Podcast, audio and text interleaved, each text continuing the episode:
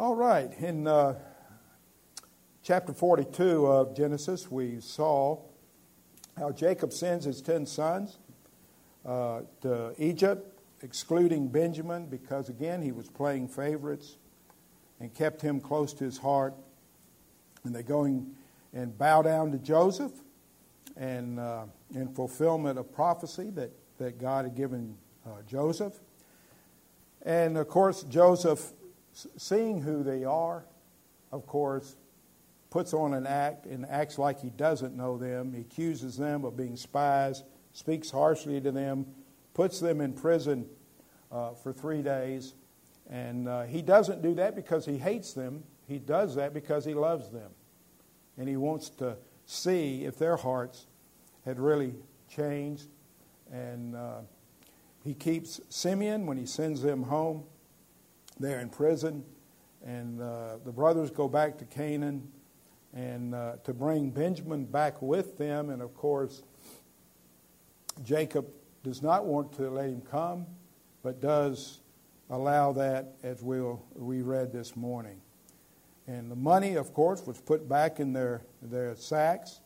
And uh, he did that as a gift, not as a way to frame them or to hurt them in any way.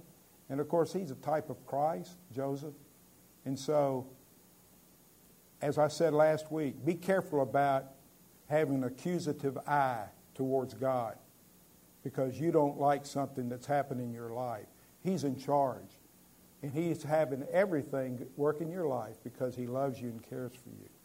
That's so important for us uh, to understand.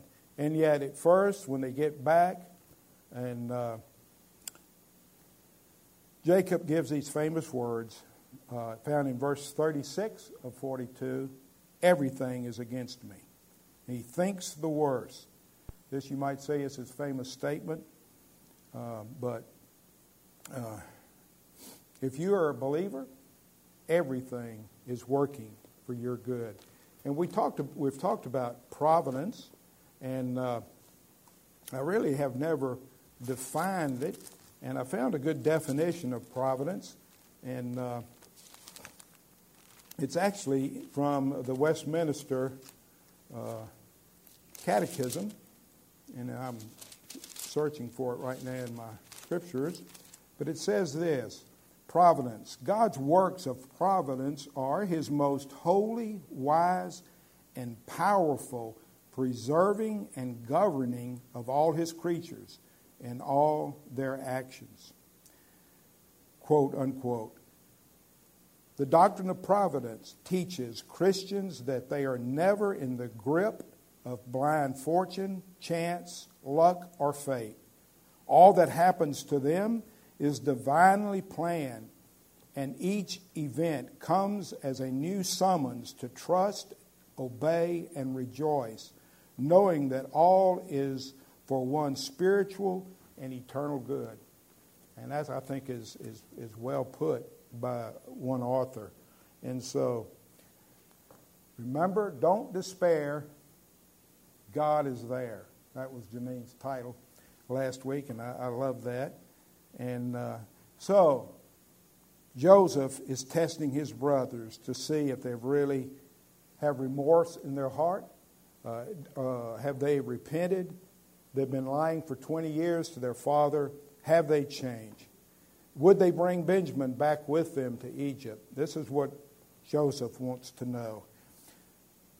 But I want to look at this morning in chapter 43 what reminds us of Christ. We have uh, the table before us this morning, and so I wanted to really focus on that.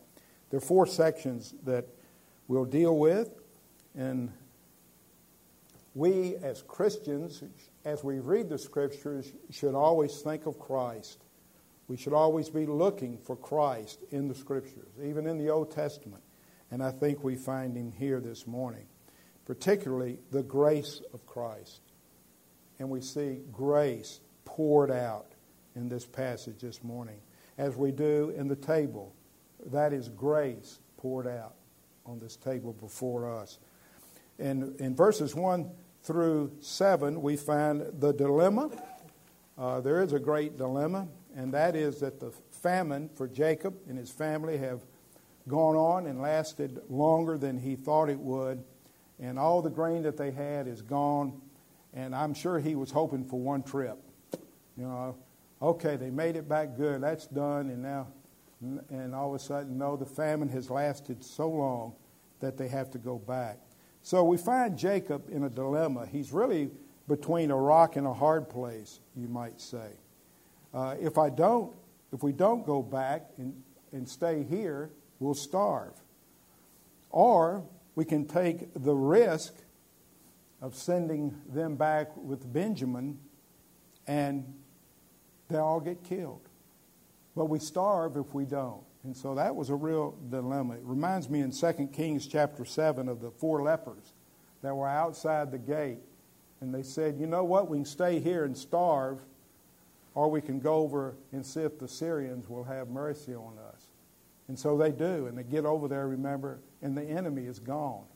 And then they have all this stuff that they've been blessed with.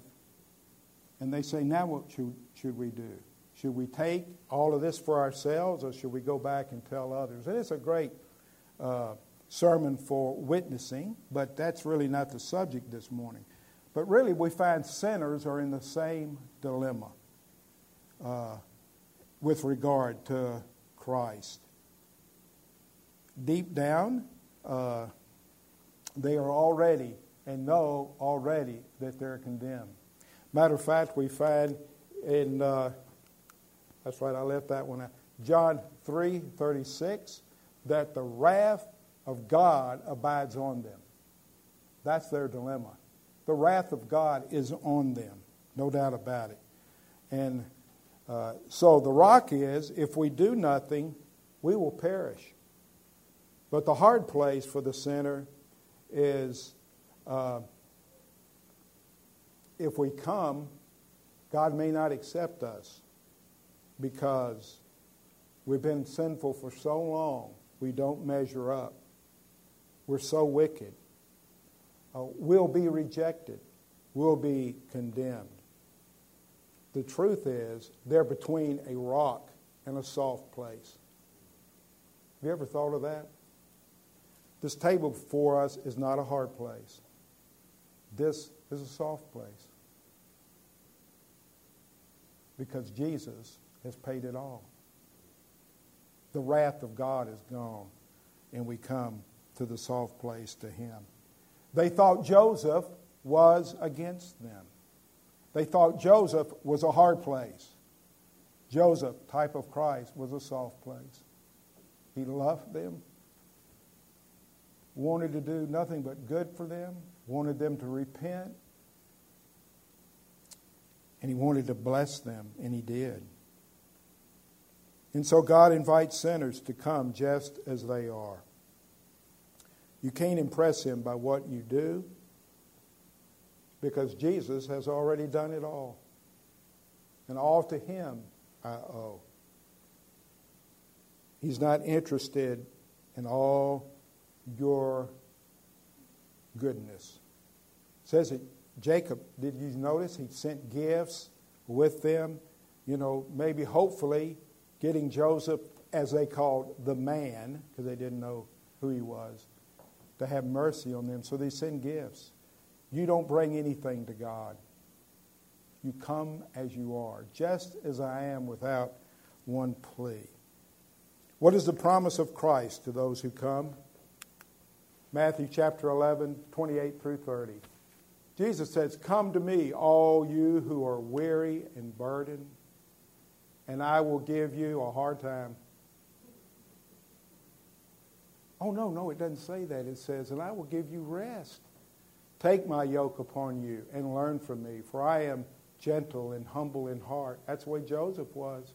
And you will find rest for your souls, for my yoke is easy and my burden is light. I think Jesus said it quite well. Do you want to be free from the penalty and power of your sin? Come to Jesus. This morning, come to the table if you're a believer and find rest for your soul.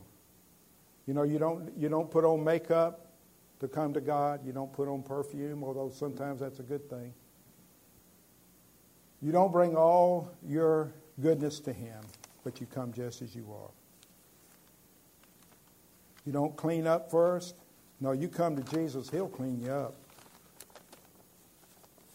You know, Jacob didn't know for sure that he would find grace from Joseph. Think about that. He wasn't sure. He thought the man was going to uh, treat him harshly, get him back for the money being found and what have you. Not knowing that, no, all Joseph had for them was grace. But you know what? We do know. Jacob didn't know about Joseph. We know about Christ. See the difference? We know that we will be accepted. Flee to Him. Don't flee to your goodness. Don't flee to your righteousness because it's filthy rags, but flee to Christ. The second thing in verses 8 through 14 is the decision. Uh, Jacob decides to send Benjamin, and it, when we read that this morning, you could, uh, you could see a change of heart. I could anyway in Jacob. And he sends gifts along and sends nuts. You know, I said, well, I mean, they had nuts to eat and this other stuff. Well, grain was a staple, and they needed grain. They did not have that and uh, they sent even extra money. I, it was in, interesting because it was 20 bags, 10 bags from the previous time and 10 bags this time. That's 20 pieces. How much did they sell Joseph for? 20 pieces. I wonder if they thought about that. I doubt it. But anyway, so what does Jacob do for his sons? We found that in verse 14 of 43. Look at verse 14. This is Jacob speaking in uh, Genesis 43. And may God Almighty, that's El Shaddai, give you mercy before the man, that he may release your other brother and Benjamin. And he says, If I am bereaved, I am bereaved. What he's saying is, I'm leaving it in God's hands. I'm going to trust God a real believer, after all that he had done and said and thought, he says, You know what? I'm giving this to God. We need to do the same thing. We need to give all of our problems to him. And he prays that God would give them uh, mercy. And uh, we see, I think, Jacob's faith come to the forefront. Remember, Job did the same thing. He said, The Lord gives and the Lord takes away. Blessed. Blessed be the Lord. He gives and he takes away. Blessed be the name of the Lord. Because, see, he knows best. He knows best. Yet we think we do. I want to also focus on the interview of Judah that he had with, uh, with Jacob. And I think it's interesting that uh, Judah steps forward here. Where, what tribe was Jesus from? Judah. And so the future Jesus would be the lion of the tribe of Judah. And I think in verses 8 and 9 of 43 it says, And Judah said to Israel his father, Send the lad with me and we will arise and go that we may live and not die. Both we and you and also your little ones. I myself will be a what? A surety for him. From my hand you shall require him, if I do not bring him back to you and set him before you. I think we have here Christ pictured. Interesting. Why? Because Christ was a surety. He is our surety, a substitute for his people. A surety is someone who takes responsibility for another, and that's what uh, Judah says he's going to do. A surety is someone who pays for someone else's debts and takes on the punishment for another. It's interesting in Genesis 44, now turn over there, in Genesis 44 and verse 30, we find here Judah totally selfless. Who was totally selfless? Jesus. Verse 30 Now therefore, when I come to your servant, my father, and the lad is not with us. This is what he's saying to Joseph now as he speaks before him. Since his life is bound up in the lad's life, it will happen when he sees that the lad is not with us that he will die. So your servants will bring down the gray hair of your servant our father with sorrow to the grave. For your servant, that is, Judah himself, and your servant became surety for the lad to my father, saying, if, not, if I do not bring him back to you, then I will bear the blame before my father forever. Now, therefore, please let your servant remain instead of the lad as a slave to my Lord, and let the lad go up with his brothers. How shall I go up to my father if the lad is not with me? Lest perhaps I see the evil that would come upon my father. Completely selfish, selfless here, Judah is. And he says, what he's saying in essence is, my life for his. You keep me. He's a substitute. He's a surety for the lad. Brothers and sisters, Christ is our surety.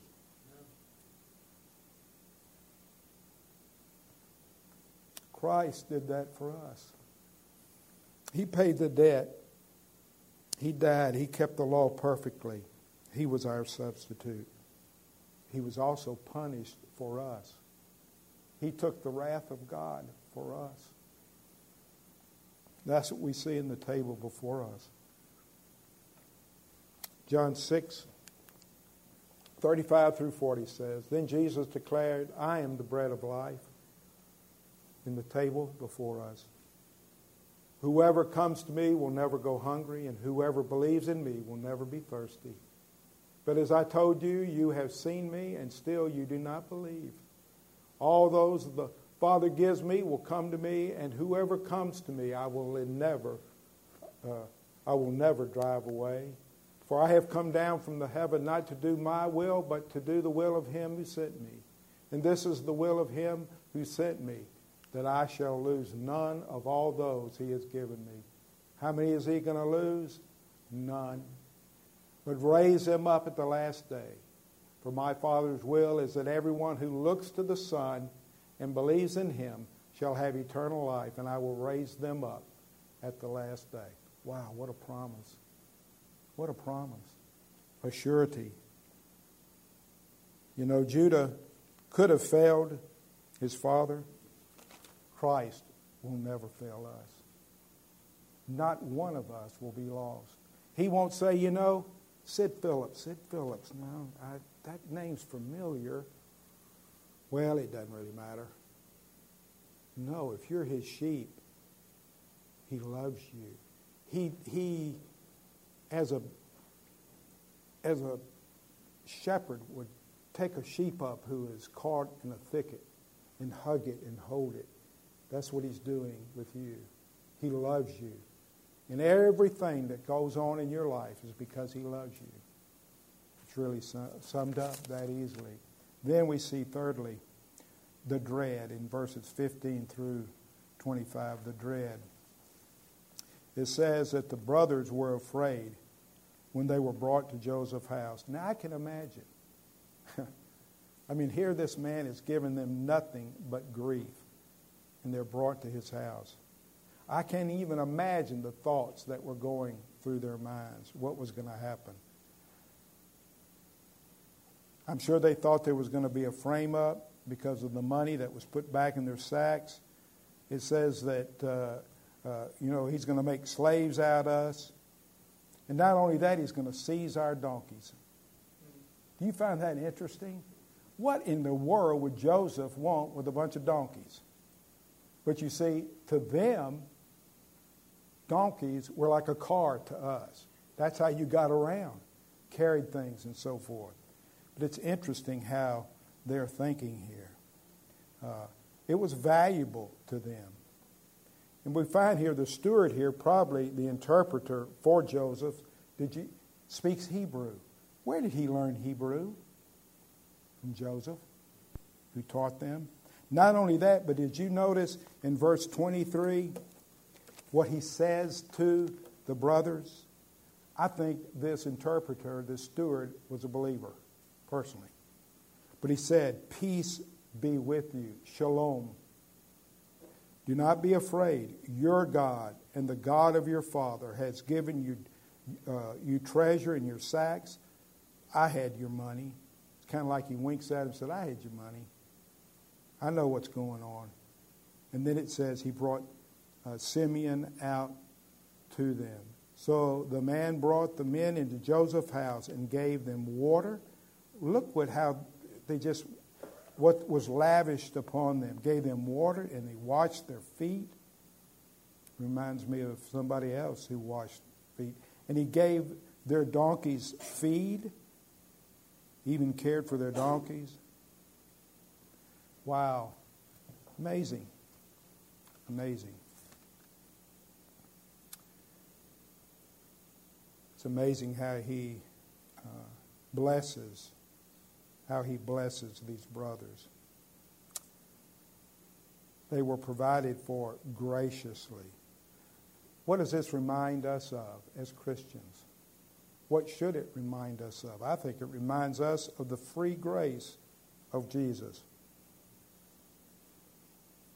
Joseph, in a sense, was their Savior. Do you realize that? They were in his hands. He could have set off with their heads, and without any questions, without any trial, without anything, they would have been killed. He had that kind of power. And so, what does he do? He freely bestows upon them grace. Just amazing. he did so freely. He gave back their money. What do we try to do? We try to offer God something to merit his favor. But after all of our trying and all of our self efforts, the scriptures are quite plain. Romans 6:23 says for the wages of sin is death, but the what? The gift of God is eternal life in Christ Jesus our Lord. All that Joseph did for them was a gift. They didn't deserve any of it. It was a gift. Romans 3:24 says, "And in all are justified freely by his grace through the redemption that came by Jesus Christ." Wow. We're redeemed. We're redeemed. We're bought back by Christ. What love. You see the love? And what does it cost us? Nothing. Isaiah 55 1 Come, all you who are thirsty, come to the waters. And you who have no money, come. Buy and eat. Come, buy wine and milk without money, without cost how gracious God is. Revelation 22 in verse 17 The Spirit and the bride say, Come. And let the one who hears say, Come. Let the one who is thirsty come. And let the one who wishes take the free gift of the water of life. It's the free gift. It's a free gift. Lastly, I want to see the dinner. The dinner. He serves them dinner. Wow. What do we have before us? A table. I didn't plan it this way. This worked out this way. And I think that's the Lord, how He uh, arranged this message to uh, fit communion. He does things like that. You know, it must have been odd uh, to these brothers that uh, there was a banquet here in the middle of the day in the home of the second most powerful person in Egypt. They're treated ravious, ravenously. And, uh, and it says in verse 34 And he took servings to them from before him. That is off of his table. Imagine that. Off of Joseph's table, it's taken. What do we have before us? The table of Christ. And it's taken off of his table. I hope you're not missing this. But Benjamin's serving was five times as much as theirs. So they drank and were merry with him. It's interesting, Hebrew word merry here. It means uh, with alcohol. In other words, they were making merry. They were enjoying themselves. They were in the spirit of what was going on here. Their hearts became merry.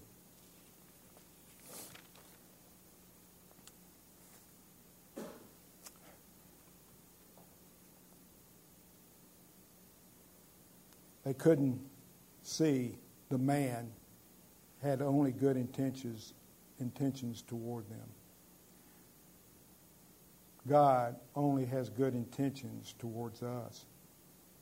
Also, did you notice in verse 33, they were seated according to their uh, birth order? That's quite astonishing in itself. When, when Joseph seats them there, they're all seated according to their birth. You know what the odds of that happening are? 40 million to 1. 40 million to 1. I'm sure that probably got their attention. Matter of fact, it says that they were astonished. Why did they give five times as much grain to Benjamin? I think Joseph had this taken off of his table to give to Benjamin to see how his brothers would react.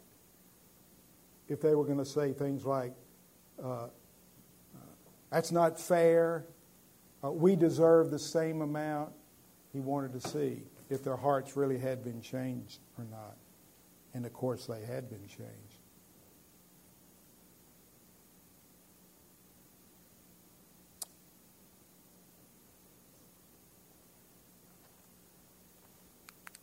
John 1:16, out of the fullness, out of his fullness, we have all received grace in place of grace already given. Grace upon grace. That's what God has done for us. He feeds us off of his table by faith. It's all grace. It's all grace. It all comes from him. And we're to receive it in the same way. Joseph doesn't take vengeance on them for their sins, neither does Christ take vengeance on us for our sins. What does he do instead? He dies for us. He's punished for us. He restores their money to them. They wash their feet.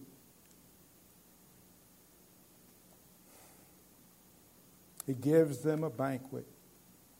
He has their donkeys fed. And by golly, it only costs $500.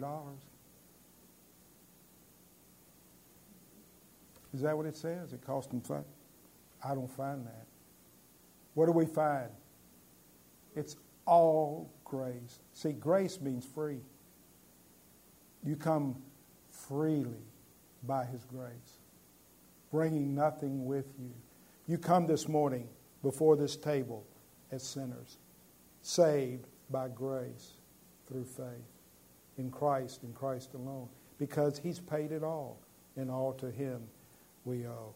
I hope this is sinking in. What has Christ done for us? Remember when we went through uh, Ephesians and I want you to just at home to go back and read Ephesians 1 through 3. What has been done for us? It's all by grace. Praise be to the God and Father of our Lord Jesus Christ, who has blessed us in the heavenly realms with every spiritual blessing in Christ. All by grace. For he chose us in him before the creation of the world to be holy and blameless in his sight. In love, He predestined us for adoption. We've been adopted to sonship through Jesus Christ in accordance with his pleasure and will, to the praise of his glorious what? It's not to the praise of our glorious whatever, because we have nothing to bring. It's his glorious grace, which he has freely given us in the one Christ he loves. Wow. In him we have redemption through his blood, the forgiveness of sins, in accordance with the riches of God's what? Grace that he lavished on us just as Joseph lavished it on his brothers because he loved them with all wisdom and understanding. Wow, what a gracious God. Why did he do this? Ephesians 1:12 says, "In order that we who were the first to put our hope in Christ might be for the praise of his glory. It's to the praise of his glory. What is Christ, what has God planned for you? Ephesians Ephesians 2 7. In order that in the coming ages he might show the incomparable riches of his grace, expressed in his kindness to us in Christ Jesus. You must come through Christ Jesus, bringing nothing. You must come to him. For by grace are you saved through faith. And that not of yourselves, it's the gift of God, not of works, lest anyone should boast. Remember this morning, brothers and sisters, you are not between a rock and a hard place. You are between a rock and a soft place. His name is Jesus. And he loves you. He wants the best for you. And as Jacob as Jacob had to learn, he had to give it all to him. He had to entrust all of it to God and say, and say, whatever God wills. If I am bereaved, I am bereaved. But you know what? At this table, you should never be bereaved. Because in this table, we find grace upon grace poured out through the shed blood of our wonderful Lord and Savior. Let it sink in. I want you just to be lavished upon by the grace of God this morning. Brothers and sisters, we need more and more every day the grace of God. If the men would come forward this morning. This table before us this morning is the table of the Lord. It's not my table. We see in these elements of, of the bread and the uh, wine the body of Christ pictured and the blood of Christ pictured. His body was broken for you, and his blood was shed for you, so that you might have remission of sins. Let that sink in. All of your sins in Christ are gone. As far as the east is from the west, they've been separated from you. If that doesn't make you rejoice this morning, then you better check up because that's how good it is you will not have to answer for your sins because Jesus has already paid paid it all. In 1 Corinthians chapter 11, I want to see what Paul said concerning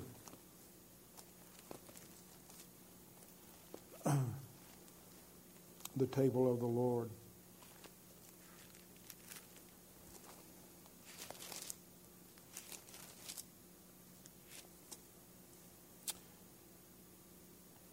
Paul says in the institution of the Lord's Supper, he says, For I received from the Lord that which I also delivered to you, that the Lord Jesus, on the same night in which he was betrayed, took bread, and when he had given thanks, he broke it and said, Take, eat. This is my body, which is broken for you. Do this in remembrance of me. In the same manner, he also took the cup after supper, saying, This cup is the new covenant in my blood. This do as oft as you drink it in remembrance of me. For as often as you eat this bread and drink this cup, you proclaim the Lord's death till he comes. This table this morning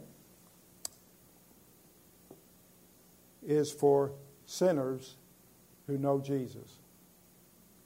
If you have faith and trust in Christ and Him alone, you're welcomed at this table. But if you do not know Christ as your Lord and Savior, I would recommend that you let the elements pass by. But remember, this is a soft place. God is forgiving and loving. Don't feel like you can't partake because you're a sinner. That's why you have to come, because you are a sinner. And that's why you're welcomed here at this table. This is not for righteous people. This is for those who are trusting Christ and are looking to Him. That's what you're saying by partaking of this this morning, is I have faith in Christ. I'm trusting Him and Him alone. I want nothing but Him. And then you take it by faith, looking to Him. That's what you're saying, and doing it in remembrance of Him. Let's pray. Father, I just thank you this morning for this table. Uh, Lord, it's precious to those who know you. Uh, it's precious to our hearts, O oh Lord, because we know the price that was paid and how our wonderful Lord died on the cross. His blood was shed, his body was broken for us, that we might have everlasting life. He died that we might live. Not only live, but have everlasting life. So, Lord, we just praise you and we come thanking you in our heart of hearts. Speak to us, Father. Touch our hearts, O oh Lord. Minister to each one. Meet each need. And we'll give you the praise and the glory. In Jesus' name, amen.